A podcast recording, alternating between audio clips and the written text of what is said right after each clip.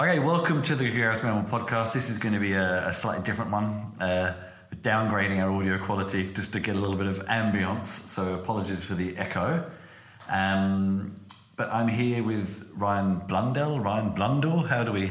It's Blunden, but every Oh, time but every time I go to the airport, I get exactly this. So you know what? Whatever you want to call me, Chris, is is fine. Bob. All right, I'm here with Bob. No, and we're going to toy around with some inter- interweaving ideas on uh, coding, developing, and music for a variety of reasons. Um, why don't you introduce yourself first, Ryan? People have heard enough of me in this podcast before. Yeah, sure. So my name's Ryan. Uh, I've been writing code for about 15 years now.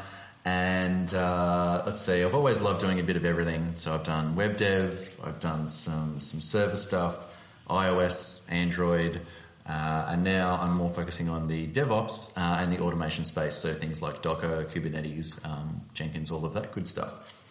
Uh, and then how music comes into it, I've been playing drums since I was 15.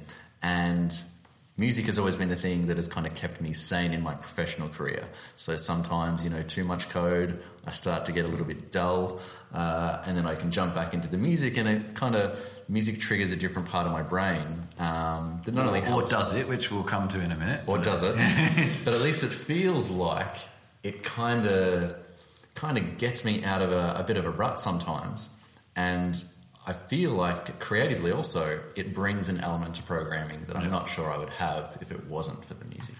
And from my perspective, I've sort of alluded to it a couple of times on the podcast, but never really explicitly. About 10 years ago, I used to play in a semi professional group in the UK. Um, but I did a computer science degree before that and then kind of went back to programming for a bit. And this is actually something interesting. So, this is kind of where we're leading to here for our first um, thought is uh, a couple of years ago, actually, um, there was an NME article, the then relevant musical paper in the UK, and now seems to just be a free advertising magazine. And it had an article about um, what happened to all the musicians from the era when I used to play in the early 2000s. And actually, a surprisingly high amount of them were all programmers now. so, so it sparked something in my mind around this commonality.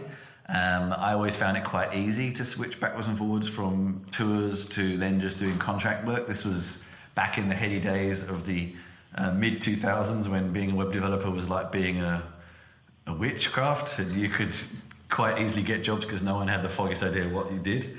Um, so it was relatively easy to switch backwards and forwards. And as far as I can tell, in different fields, maybe iOS development or DevOps or whatever it happens to be, this is still pretty much the same.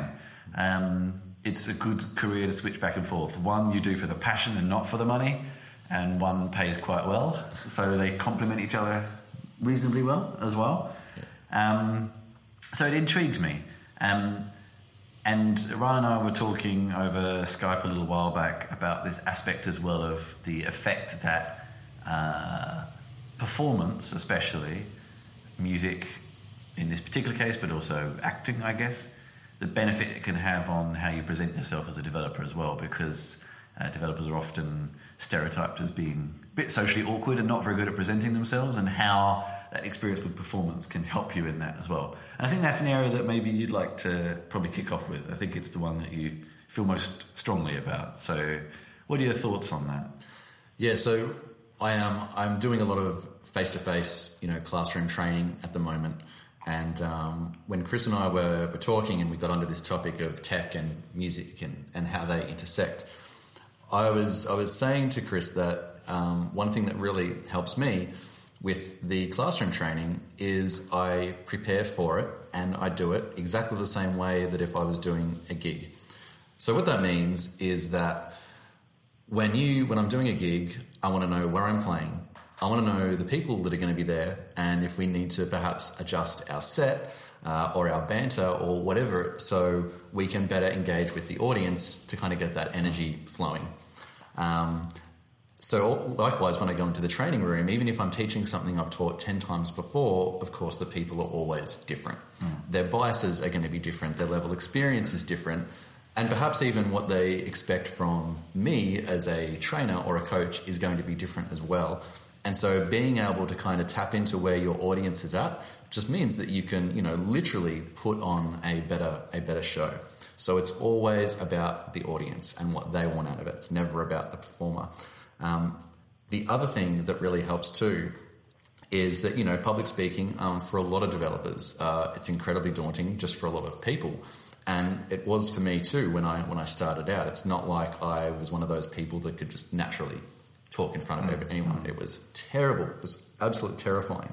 Um, one thing that helps me though is that for instance when I play a gig when I go up on stage, uh, and this isn't something I don't consciously do this, but the minute I step up on stage and the lights come up, I'm not really Ryan the person anymore. I'm more of this uh, projection of, of something of something else. And it allows me to kind of leave all of my worries and, you know, when is the rent due and all of that stuff behind, and I'm just performing, I'm just in that moment. And likewise, when I do my training, it's exactly the same thing. Um, and this is especially important because you know when you're doing training, you are putting on a performance, um, and you know you've the way you deliver and with you know the passion and all of that stuff is really critical.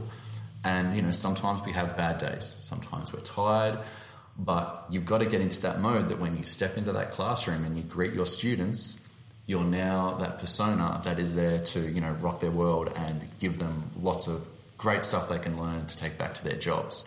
And so the fact that I kind of had this mode as a musician means I was able to tap into that. Mm. And so it didn't feel like it was Ryan, you know, the person or the developer necessarily up on stage. Uh, it was me, the person that was there to give them knowledge and instruct and hopefully motivate them. Mm. Um, and I think for a lot of people that might out that might be out there that um, want to share what they know, but they're nervous about it. Mm. Um, I think it's just it's a skill. It's like riding a bike. Um, in the same way that you can read a lot of books about riding a bike, the only way to ride a bike is to actually get on there and fall yeah. off and you know skin knees and all that kind of stuff. Yeah. So that's not to say that learning how to speak in front of people is going to be um, necessarily painless, but I do believe anyone anyone can do it. Um, and I think yeah, musicians perhaps have an edge um, because of that performance aspect. It's it's interesting. I mean, I think from my perspective, the things I found most useful were more um, small, practical things like. Uh, so it wasn't necessarily relevant in the band I used to play in, but before that, I actually had singing lessons and learning the ability to project and enunciate clearly is actually um, a it can make your speaking so much better and people listen so much more. And you can say crap but if you say it well it's still surprising how much effect that can have. Yeah. um, and it's hard to really know how to tell just speakers to improve it apart from have singing lessons. Singing lessons is also a very good exercise for you uh, they strengthen your stomach muscles and all sorts of things I could actually do with going back at the moment. Yeah. But you know that's also another positive. The good exercise is more fun than a gym. Um, I think the interesting thing. So actually, before music, I used a little bit of amateur dramatics at school, and um, that helped a bit too. Because the thing with a band, of course, is if you're a singer, of course, well, not all singers, but most singers have a bit of ego, and you're the kind of the person holding everything together. You're the, the no, you're not the person holding it all together, but you're the person everyone's looking at, um, and you have to have a bit of ego in that. Whereas if you're a guitarist or a bass player or someone behind the scenes, you can sometimes hide behind other people. So it doesn't necessarily teach you any better how to be more confident on stage because if you're in a band, you can just hide behind people. If you're doing acting or comedy, comedy especially, stand up comedy, I mean, stand up comedy, I think, is the the hardest thing in the world because A, you have to make people laugh or you've failed. B, there's no one to hide behind. so yeah. I actually think it, I really am really um, respectful of people who do stand up comedy because it's got to be so hard. Mm. Um, and I was never very good at improvising as a musician either. And if people always say, "Oh, we've got a guitar, play us a song," I always hate that because I was more of a songwriter. I couldn't just pick up a guitar and play. I had to think about it. Um, whereas if someone said to me, speak about this subject for five minutes, actually, I'd be happy to do that. so I can talk crap for five minutes, no problem. But writing a song, a bit different. But so I think it gives you mixtures of different skills. When you play, do you play alone or No, always in always in, a band? Yeah, yeah. But you're drumming. Yeah. So you're the one. You are the one keeping it together. Yeah. Which is different as well. I mean, this is actually an interesting thing as a drummer. If a guitarist gets a bum note, people don't notice that much. If a drummer misses a couple of beats, you can notice more sometimes. I don't know. It depends on the band, of course, and the style of music. But Yep. yeah, I don't know. Um, and I guess what what did you start first, the training or the live performance? So yeah, I'd, uh, definitely definitely music. Um, so I found music when I was 15, uh, and it was a great outlet. You know, uh, for those angsty years going through high school and all of that stuff, kept me out of uh, a fair bit of trouble. Um, not all of the trouble, but um, yeah, I think it was you know a really positive influence. Uh, and then uh, I came across uh, programming when I went to university. And, um, you know, I, I really did want to pursue music as a career, but my parents kind of said, well, how about you do a degree, get a degree Yeah. behind Yeah, you. um, and, you know, and it, look, it's, it, it's, it's good advice. It was good advice. Um, and I I don't have any regrets. Uh, and, but now that I'm sort of, I'm freelancing and I'm having more flexibility with my time, I hope that it, it doesn't have to be I have to choose you know programming or music. I'm hoping that it becomes more of a, a blend. as Well, actually, so here's an interesting point you just said. We're both freelancers as well. And I think no matter where you are in a band, it gives you a little bit of confidence boost as well. And as a freelancer, you know, it's not just about programming. You have to go out, you have to meet clients, you have to negotiate, you have to put on a good show to get people to employ you, etc., etc. So would you say there's also a lot of those those soft skills? I mean, I hate the term in some respects, but people know what we mean when we say it. That are improved as well because you can put on a good show. Like I've always found myself to be quite good in job interviews because I can put on a show. And I'm not saying that's good necessarily because a show could be uh, Yeah. have no real base sometimes. But um, do you think that's helped you in a lot of that? So I mean, you're doing training especially, which is definitely putting on a show, but with the negotiation as well. Oh, everything. You, you're right. I mean, um, I'm a big fan of if you can learn something that is transferable to other disciplines or other parts of your life. You're actually not just learning one thing. You've basically learned ten things because Yep. you can apply it in ten different ways. So you, you're totally right. You know. Um, Organising the logistics for a show. What's the what's the gear? What's the equipment? The Do I need to bring my own microphone? Like, you know, it just helps you to think through all of the things that could go wrong and to be prepared. So, you know, when you get there, you're going to look good, you're going to sound good, you've got the right gear. You know, uh, it's, it sounds crazy, but with all the, you know, new laptops, Chris and I have got the new MacBooks, USB Cs. You know, I've got an army of dongles that I have to carry around with me everywhere because you just never know Yeah. what TV they're going to have, what projector. So it, there's definitely some some skills there. Um, another thing that helped me too, like I'm quite introverted. So when I get off on stage, I don't want to go and talk to people. I just kind of want to just chill out and, um, you know, and often it's the same with training. You know, I've, I've been talking, let's say, for three hours before lunch. And then often at lunchtime, that's when students will start to have a lot of questions. You know, they want to ask the more informal questions that they perhaps didn't want to ask in front of the whole class. And that's really cool. But sometimes um, it can be hard because you just want to take a, a break. Um, but having been a musician and having toured and having, you know, you talk to people that have come out to see you, you kind of put on that, that showmanship aspect and you just, you know, you talk about what they want to talk about. Um, and that's, that's what enables me, I think, to, to, to do training, um, that otherwise would be incredibly exhausting and it is. But because there is that showmanship aspect to it, it's kind of like a mode. that Not a very can- good gender neutral word for that, is it? No, it's not. Show it's true. personship. Show. It, it's just a, it's a, it's a, it's a mode that you can Yeah. that you can get into, and I think I think that's what what really helps. But I'm sure there's lots of things. But practically speaking, there's a lot of that that comes from that knowing how to project.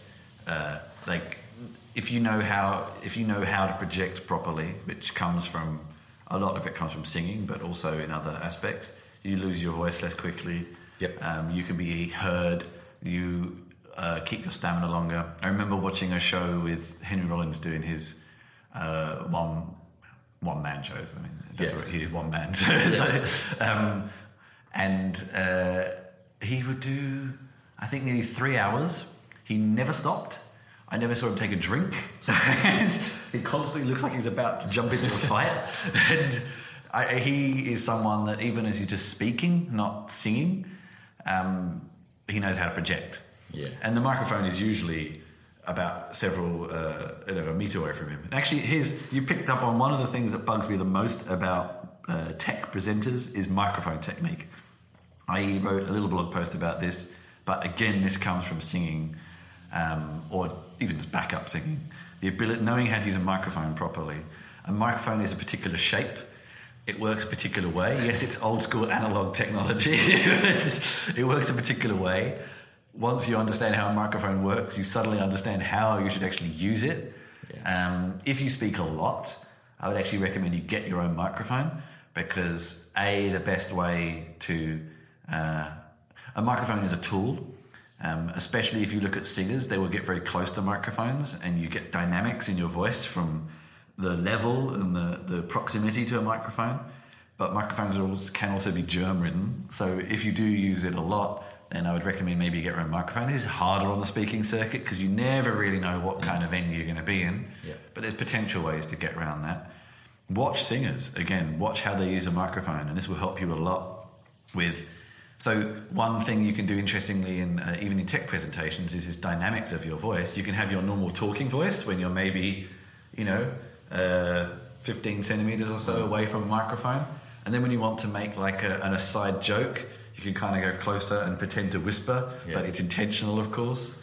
Or you can step back and proclaim something loudly, and all this kind of stuff helps keep people's attention. But if you don't know how a microphone works, it's hard to introduce that because you'll just be quiet or too loud all the time, or Yeah. pop it and plosives and things I like that. Yeah. Could, couldn't agree more. Um, uh, you were talking about stand-up comedians Mm. earlier, and I have so much respect for any stand-up comedian. Like, I don't think I've I'm brave enough to, to, to do it, and I don't think I'm particularly funny. So, yeah, it's not going to happen. But um, you know, uh, watching a stand-up comedian and how they use the microphone is fascinating because you know when they're doing impersonations of people, um, if they're simulating, like you said, like a loud voice, they'll they'll you know put the microphone away. Uh, and then they'll project into it, so it's kind of like a yelling voice as opposed to you know a quiet voice where they'll hold it like right up. Um, they, there's fascinating stuff that they can that they do, um, and so I watch I've watched stand up comedy uh, just to see what sort of things they do, um, and then like you said with the voice uh, projection as well.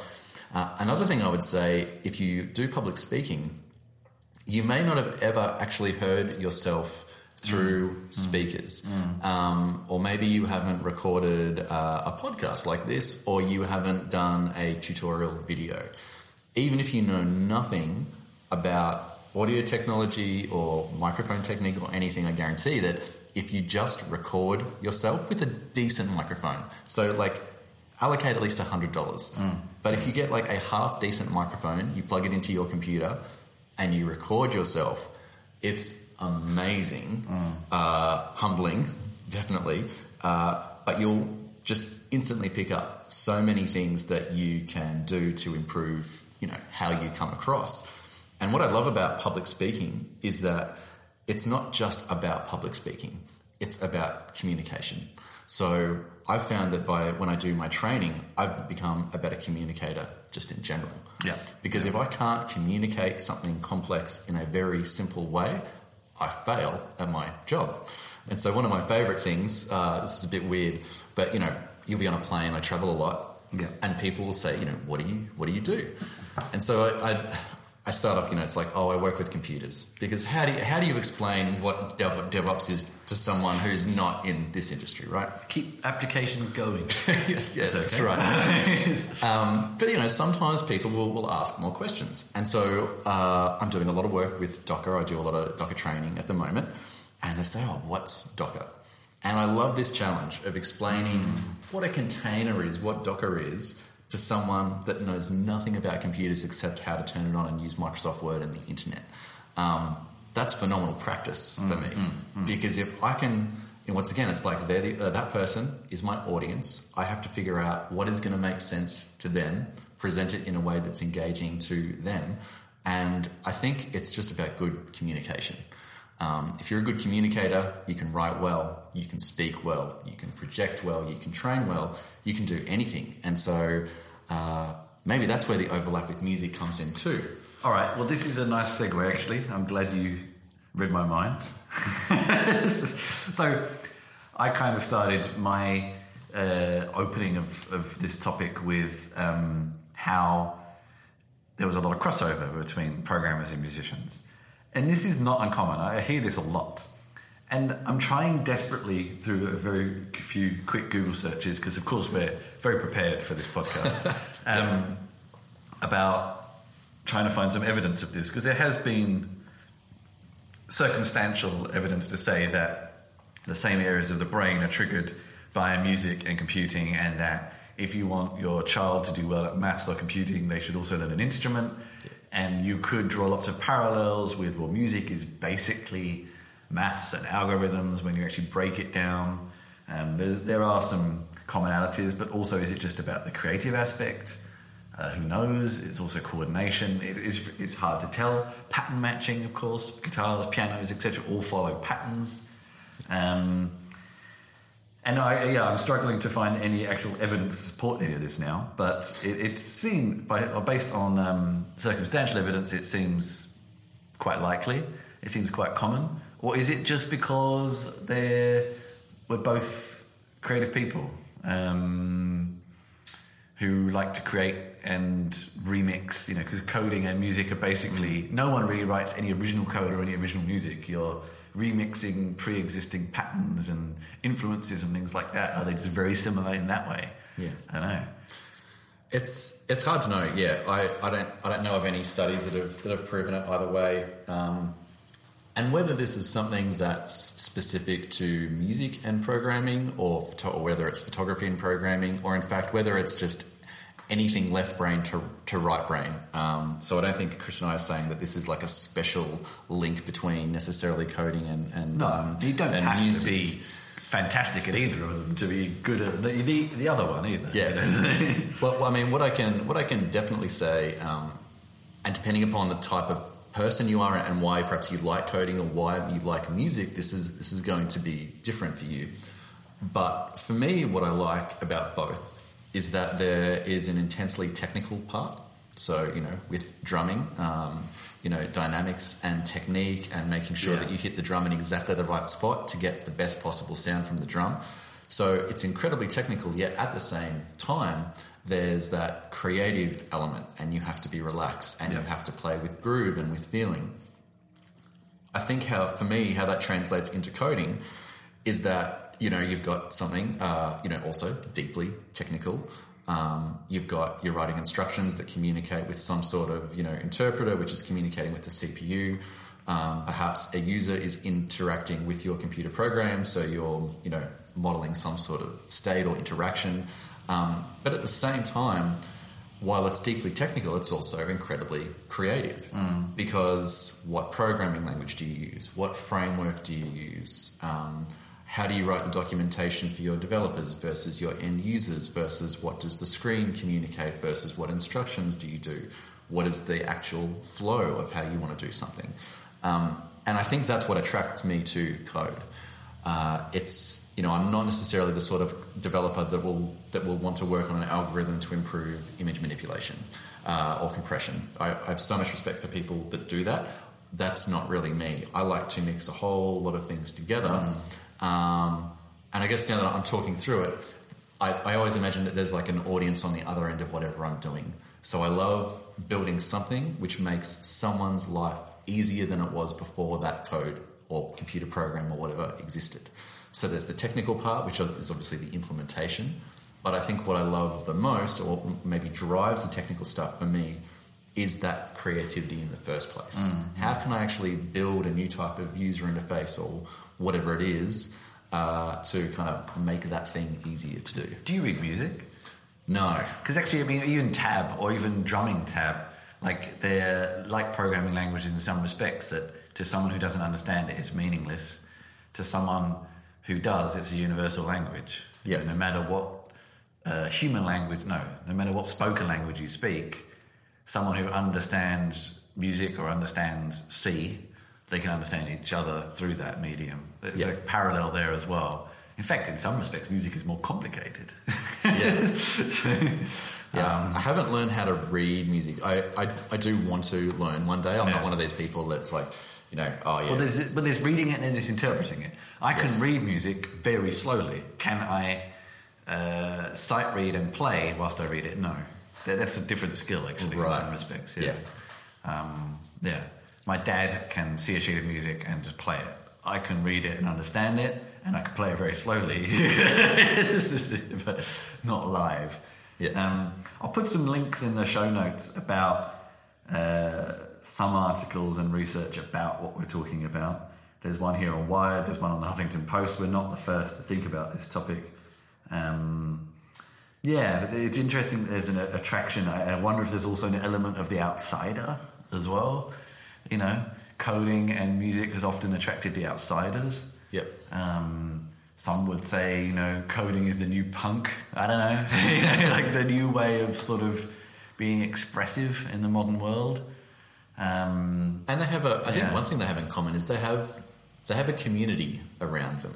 yeah, So if you know if you're a, if you're an obsessive community. yeah, you know, if, if you love if you love punk, then you're going to find a way, meetups or, or whatever, mm. going to shows, you'll find a crew that you can go and enjoy punk with. Mm, mm. If you program in Python, you will find a community of people either locally or at conferences where you can be around those same sort of people. Um, and it is kind of funny how just like people that are interested in certain genres or certain programmers uh, in certain languages, often there are a lot of sort of you know like if you go to a Python conference versus a, different conference, um, everyone's you know lovely people and everything, but there are certain sort of what do I say like uh, certain things unique to each sort of you know uh, programming language or style or, or whatever, and I think that's really cool too. Mm, mm. So just you know if you went to a pop show versus a rock show versus you know one programming language conference versus another, you get like a slightly different take on things, mm. and I think that's really cool too. It's not just about the code. It's, I don't think someone necessarily chooses a language because that code pleases them. I think it's so much more than that. It's the culture, it's the people, it's the what it stands for. It's Yeah. it's a lot of stuff. And we It's- start getting into comparing programming languages to musical genres. I guess C and C would be classical music. oh god, I'm not even gonna I'm not even gonna comment. Java But- would be pop music. Yeah, you're on your own. JavaScript, I would say, is alternative because it's it's people think it's an alternative to mainstream, but is it really? What I, what I would say is that whatever you find yourself drawn to, you know, just just go with that. Um, so many people want to ask me, like, oh, you know, I want to learn how to code. What should I do? Yeah. I just say, you know, just find a bunch of tutorials and just do one where you find that you know you look up from the screen and four hours have gone by and you're like, oh, what happened? Okay, now you, you seem to be reading my mind here. Here's another nice segue. So we've talked about this connection of musicians and programmers, but there's also another uh, connection between music and programming, which is often that um, there's again some evidence, and I'll put some links here, and you can make your own minds up of connecting um, listening to music to programming. So even if you can't play music. Um, that listening to it can help you get in the flow. The right sort of music for the right sort of person. It will vary, of course. I find myself quite often listening to podcasts, and for some work that's too distracting, and uh, for other work it's okay. But you know, there's a cliche of programmers sat in open plan offices with huge headphones. Sometimes they might be listening to something, something that might just be for silence, but this ability to get into a flow, and certain sorts of music can be better at this than others. Um, Any thoughts on that? Oh, okay. So I haven't. I feel like I haven't cracked the code for this one. Um, so I'll share what works for me, uh, and this is something I'm constantly trying to evolve because I feel like the better I get at this, uh, the better I'll get into flow, the more productive I'll be, all of that sort of stuff. Okay, so if I'm preparing for a course and I'm trying to come up with the design, so what topics do I want to cover? What's going to be the best stuff to to, to teach? Um, I don't listen to music. I'll go to a coffee shop or even a bar. Yeah, and, I'll there's grab a- actually also evidence about this a low level of background noise is apparently Yes. good as well. Yeah. So, like in those situations, I don't want music because it's actually not enough stimulation. I need voices and lots of random things going on. Seems to gel with the total just creative process. if I'm doing coding where I know the language very well, I know the domain well, and I'm basically just translating my thoughts into code, I'll listen to my favorite music, whether it has vocals or not, because basically I just I really want to enjoy that, and I'm gonna just you know pump it out. If I'm doing something where I'm having to learn as I go, uh, and I'm sort of stumbling my way through it, I will listen to something that doesn't have vocals, and normally like uh, chill house music or maybe even classical. Mm. Because what I'm wanting to do is I'm wanting to provide a level of background music, so I feel like I'm you know calmly stumbling through, not getting really frustrated. And I find that just a little bit of music that takes the silence away also just helps me better engage and stop like doubting myself at every at every mm. turn. Like when I learn something, um, you know, sometimes there's a lot of negative self talk involved. Like, oh, I should know this. Everyone else knows this. I'm so behind. Yada yada yada. Oh my gosh, this deadline's coming up. You know, all that sort of stuff. And I find that just a little bit of background music can sometimes just just affect my mood enough and just sort of you know you- uh, give it a, give it a nice say vibe. background music, do you mean a stereo or headphones or both? Does it ma- does it matter? Does it make a difference? To me, it doesn't really matter.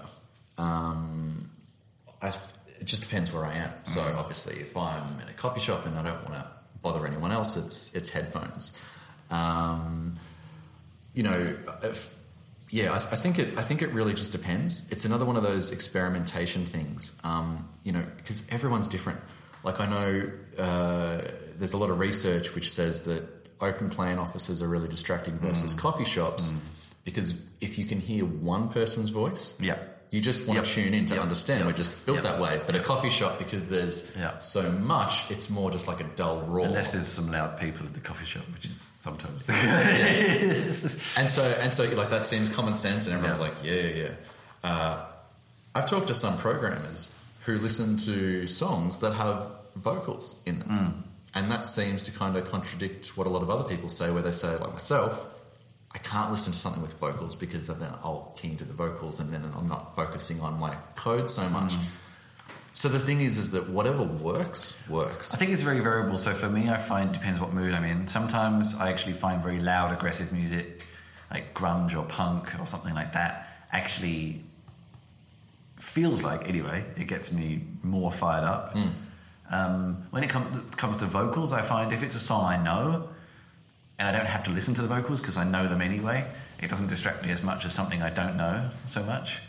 Um, but other times I just want something kind of ambient-ish. Yep. For me, it tends to be jazz, actually, like old classical jazz.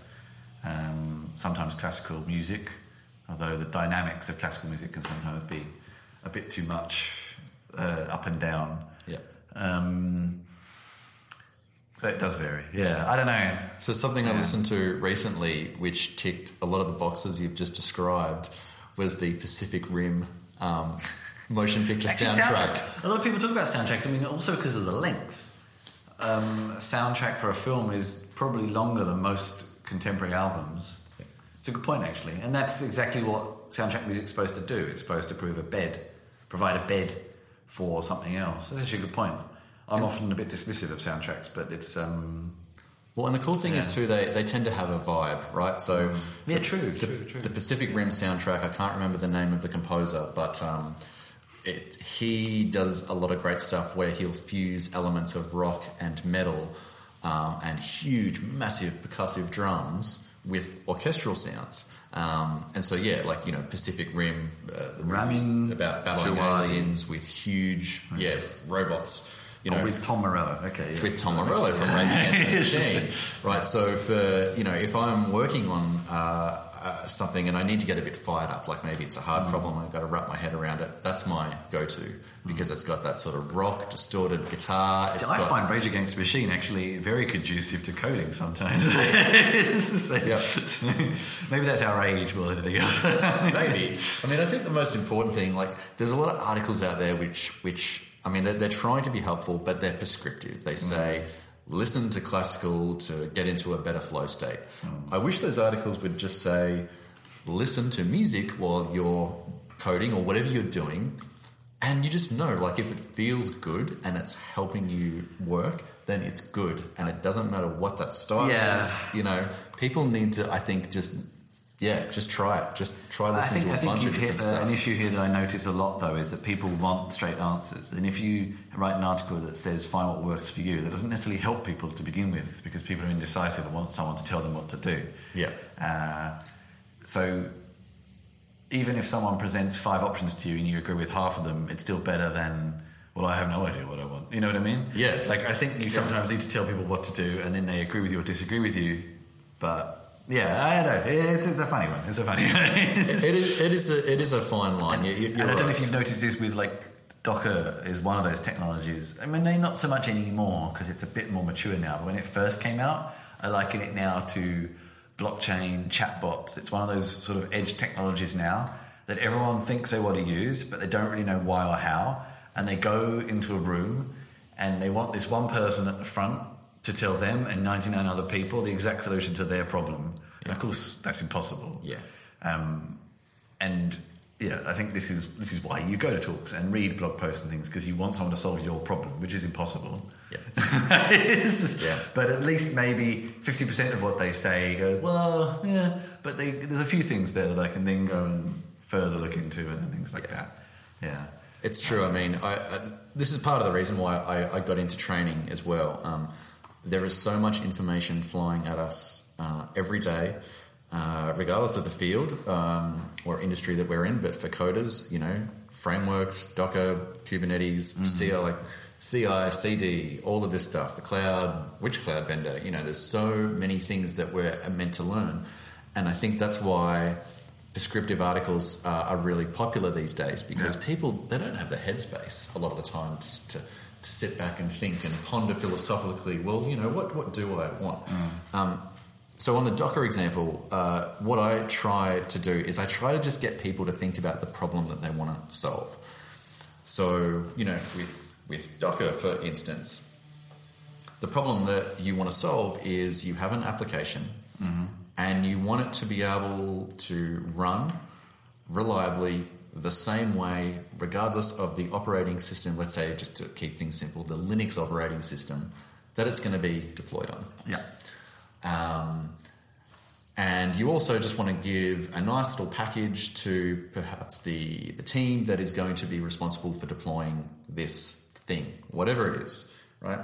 So if it was a PHP app versus a Rails app versus a Python app, there was a lot of knowledge uh, that had to be on both sides of you know where the developers are and the operations team and the Linux operating system to kind of get this all working.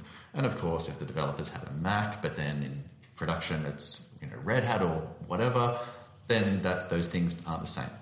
So what you know, if if you think about well, what would be a really nice way to fix this problem? And I think you've really got to think through the options. So one way, let's just run the same operating system across the whole organization. Well, that's not going to work because people like to use Macs and Windows. Okay, so that's out. Can we create a nice little packaging format? So I can run it on my computer. Chris, you can run it on your computer. The developer, the operations people can run it on the production Linux operating systems. And can everyone kind of run it the same way with the same config? Well, that'd be a really nice idea, wouldn't it? That's where Docker came from. And so what I try and do with the training is, of course, there's the kind of tips and tricks and the, you know, let's actually get and use this stuff. But I always try and get people to think about the why first. Yeah. Because yeah, if they exactly. if they Yeah. don't get the why, um, not only are they kind of missing the whole point of this, I'm also trying to teach them how to think about everything that they do. Mm. Because if they don't understand the why, often the choices of what technology to use, what Yeah. platform, Yeah. it's based on someone prescriptively saying that they trust. Yeah. Do this, and they're like, "Oh, okay, I'm going to use that thing." And I don't know if it's just the circles I hang out in, but I felt like the past few months, especially, there's been an increased uh, look at the why, and the why from a very pragmatic version of technology perspective, but also the why of, you know, why are we coding things that might take away millions of jobs. Should we be doing that? The more the ethics side as well. Um, I actually did a talk on this recently, which I need to get up, which was an interesting conversation. Actually, bringing it back to music, something that just um, occurred to me, um, just looking kind of on the the some uh, some topics around this that some um, listeners and readers submitted was uh, there's one common aspect as well which feeds a little bit into the why of like a lot of programmers like to show off how good they are at making something just because. And there is a commonality in music. Virtuosos people who make incredibly complicated music just to show off how good they are. But again the why. It's unlistenable. It's unsellable. It's, it's you know um, how many of these kind of improv concerts have you sat in where it's just like great but this Yeah. isn't fun. so, and I think, I mean, this is where it gets interesting because music is considered a form of art, coding isn't really. And of course, one purpose of art is to challenge people. So sometimes you make something that is entirely inaccessible intentionally. I don't know if we're at that level with code yet. I'm sure someone's looked at this, like intentionally making code that is horrible. I don't know. This is something interesting to look into, maybe to see if that exists. Um, I don't know. It's yeah, it's something I'd like to look into, maybe. But um, and some yeah, someone sent me this link uh, related to this of an artist called The Algorithm, the musical project of a French musician, Rémi Gallego, Gallego from Perpignan. This um, sounds, I mean, it sounds like it fits very much into that. His style is characterized by an unusual combination of electronic dance music with progressive metal. Wow. He chose the name the algorithm to highlight the music's com- complex and electronic nature, which I think kind of fits in to that aspect of the possibly showing off how complex a music that he can make and how listenable is it? Mm, no, who knows? Yeah. Um, but actually, on the subject of algorithms, so the final little section, which is one uh, topic that got thrown in by uh, an editor of mine. I, mean, I don't know if either of us has much opinion on it, but let's see how we go.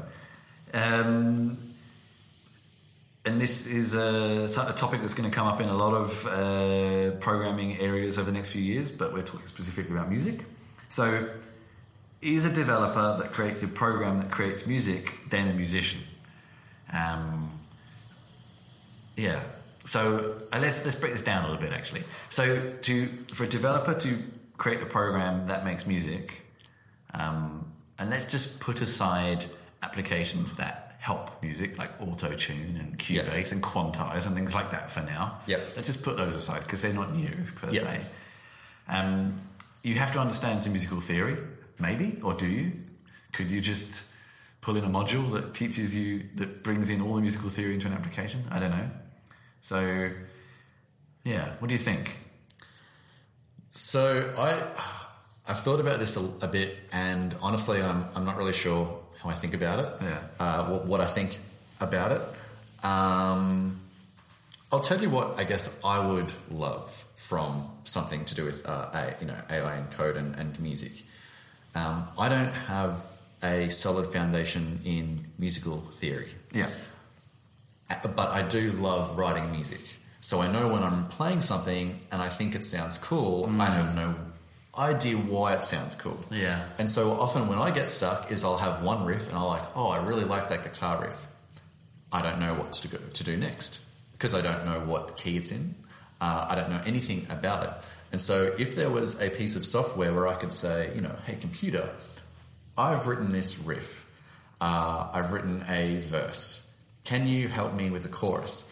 Now, I don't want the computer to write the chorus for me because that's then it's mm. doing my art. Like I would- auto filling in an IDE. Or, that's right. Like, I, don't, I don't want it to go, you know, Ryan, here is your song. It's like, no, no, no, it's my song, thank you. Mm. But I would love for it to say, here's some options. So based on the chord progressions, based on, you know, the, the frequency, the key, all of mm. that stuff, it could just throw out some options. So it's not trying to write the chorus, but it's basically like a muse, a digital muse. Um, that's what I would love to see. I don't want to see computers doing like that everything. must exist. I don't know. It, it, probably, it probably does. Um, yeah, I don't want to see this replacing people making music. Yeah. I mean, of course, there's going to be lots of interesting, you know, concerts where it'll all just be a computer making up music on the fly, and that's all very interesting. Not for me. Well, so it's actually we, we haven't talked. We've had you know forty five minutes of conversation involving music, and we haven't talked about feeling at all. Yeah. Uh, and also the subject of discordance. You know, there's so there's a lot of music, a lot of music that follows formulas. This is why, even as a non-musician, you can sometimes listen to a song and kind of know where it's going to go because you've heard it before. Because there's mathematical patterns behind the scenes. Even with no knowledge of musical theory as a musician, you can appreciate because you can see on the keyboard or on uh, the fretboard of a guitar the patterns, or as a drummer, you kind of know, well, this makes people dance because it's a rhythm that they can shake their arms to and move their legs to. You know, there's just things you can pick up on because we're humans and we can spot patterns and cause and effect and things like that. Um, but there are, there's also plenty of music, and Melbourne actually is home. Uh, uh, once got described as the Melbourne music is the sound of a paradise at the end of the world. Like there's bands like the Drones who have been infamous for making discordant music, or Nick Cave and the Birthday Party, music that if you break it down and analyze it, shouldn't work yeah. because it breaks patterns, um, but it still works to certain people. Not everyone likes it, of course. you know. Yeah. But and this is and it's a feeling. It's a feeling that to a certain group of people this works, even though mathematically it shouldn't. Yeah. And discordance is basically this. And I don't know if there's anything like that in coding. You know, to me, coding seems too logical to have like an, there's anti patterns, of course, but it's not quite the same thing. Like this code works, and we don't really know why. this happens a lot, of course, but not quite the same thing. I don't know. Yeah. No, I, I agree. I think that's something unique to music, um, in that you can throw a bunch of things together. Uh, one of them on their own. So let's say you know the performance or the costumes and the get up or the music or the whatever would never work on its own. But as a show, it's this it's this incredible experience. Beautiful mess. That's a beautiful mess. exactly. Um, you know, and yeah, with code, I don't. I think code is always there's always that sort of boolean nature to it, where there's an outcome, Yeah. and it's all about how well did that out was that outcome achieved. Uh, so yeah, you're, you're right. I don't. I don't know if there there is that. Um, I would love to see people doing some of the stuff that used to happen in the sort of late 90s, early 2000s. Like, I don't know if you remember this, but there were bands like Tool, and they had a website where it was almost intentionally hard to navigate around. Like, it would be an all black screen, and you had to move your mouse over the entire screen to try and find out where the navigation was because that was, you know, Tool I'm pretty sure people still do stuff like this. Yeah, I think that's cool. Like, I would love people to use. So even if the code is not a beautiful mess Yeah. Okay. Yeah. they use Yeah. code to produce something that you know doesn't necessarily have you know have parallax scrolling and all of this fancy stuff. Like Yeah. build a beautiful mess with code. I would love to see more people getting into code, not uh, not because they want to change careers necessarily, but it's just another creative outlet, like photography. There's the glitch culture is one of these aspects. Um, there's uh, chip tunes, of course. We haven't really talked about that. Uh, actually, there is, I think, a lot of crossover here with this. Yeah, and you're right. It's this. It's the same. Even with discordance, there is some pattern in there. So, but you're um, you're using those. you're you, you know how to abuse those patterns, and it's kind of the same thing. Like the the web developer of the tool website knew what they were doing. Yeah. And knew that they would please certain people. so, so it's, uh, I think it's got a lot of correlation actually. Yeah. Um, yeah. Um, so yeah, I don't really have an answer to this question. Is a dev that creates a program that creates music then a musician? I don't know. I'm not don't sure. know. I would I would wonder how many developers behind GarageBand and Cubase and things like that know much about music. I don't know. It's musical production anyway. It's different. I don't know. Yeah, it's a tough one. Like you have a lot of that algorithmic stuff in um, GarageBand, for example. Yep. Um, so I guess there's some musician input into that at some point.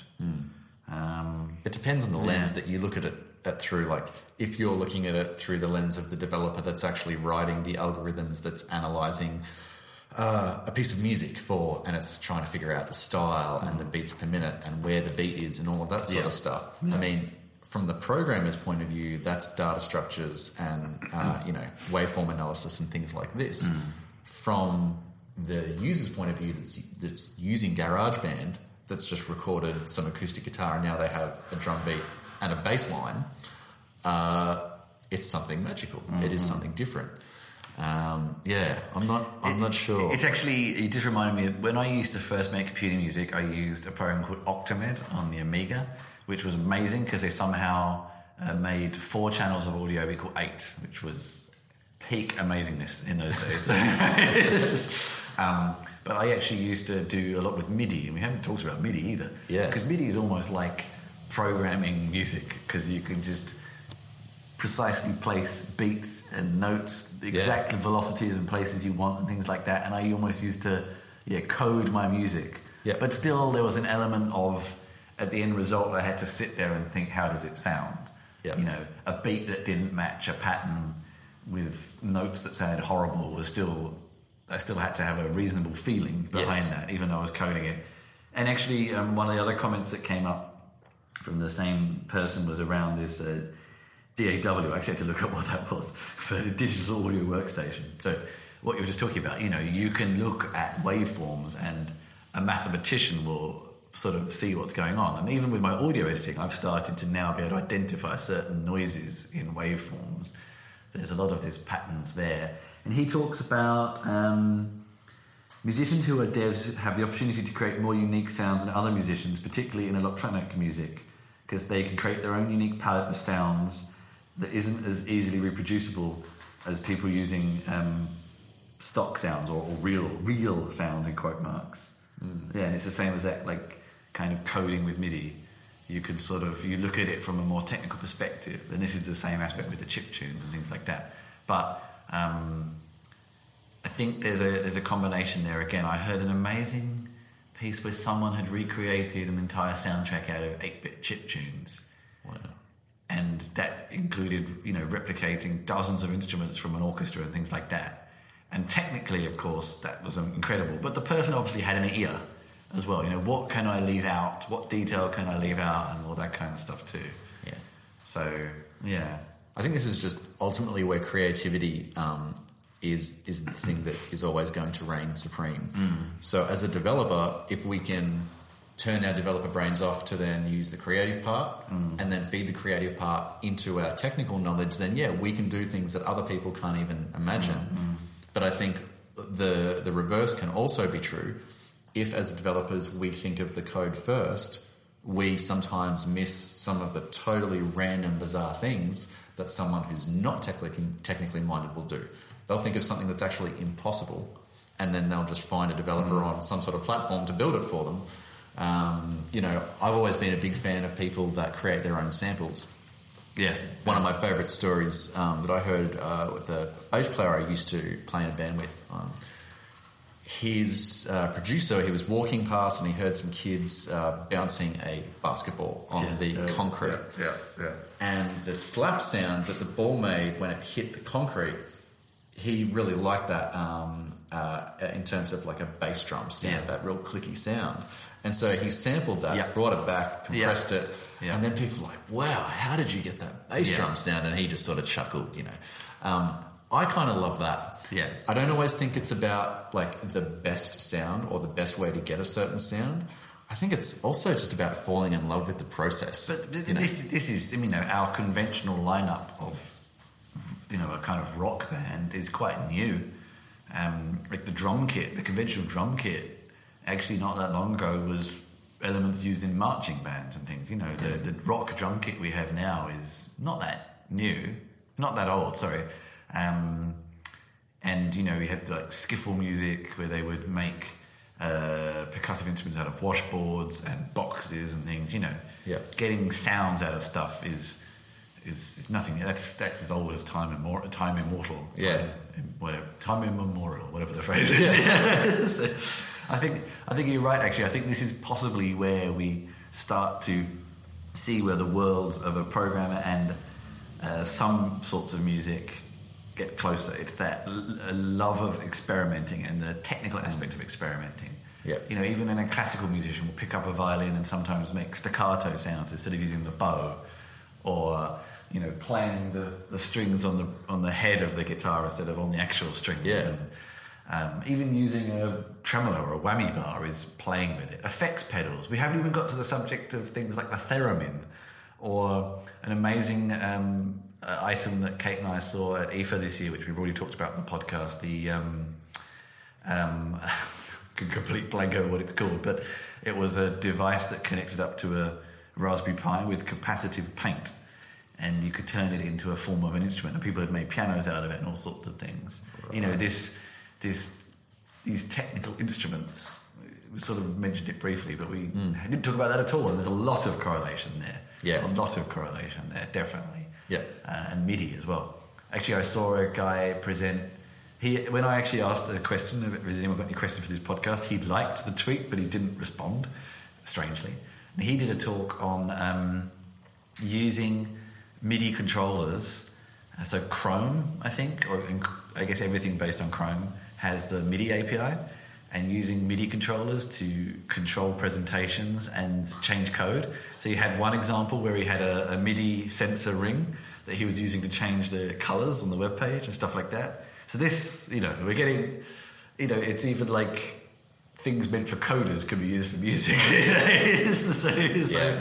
I think we could go on. I think we could have an entire podcast series maybe on this subject. But we've been talking for nearly an hour, so maybe we should uh, quit whilst we're ahead. Yeah. I mean, mean, something that's come up to me. I'm going to throw this one last thing out at you. I know you you you didn't like it when I made comparisons earlier, but I'm going to kind of say. I'm happy for you to make the comparisons. I'm going to see if you, if you agree here. If you agree here, would Yeah. you say that drummers and DevOps people? There's a lot of similarity there. You keep things going. Okay, so what? A, excellent question, Chris. Uh, um, what I what I would say is that the qualities that I find uh, in drummers is that we are we think about how everything is going to fit together. So we want to make sure that the singer is happy, but we want to make sure that they don't drink too much so they're not a mess when they get on stage. we want to nurture the guitarist's ego without making sure they think that they're so amazing that they're just unbearable to be around.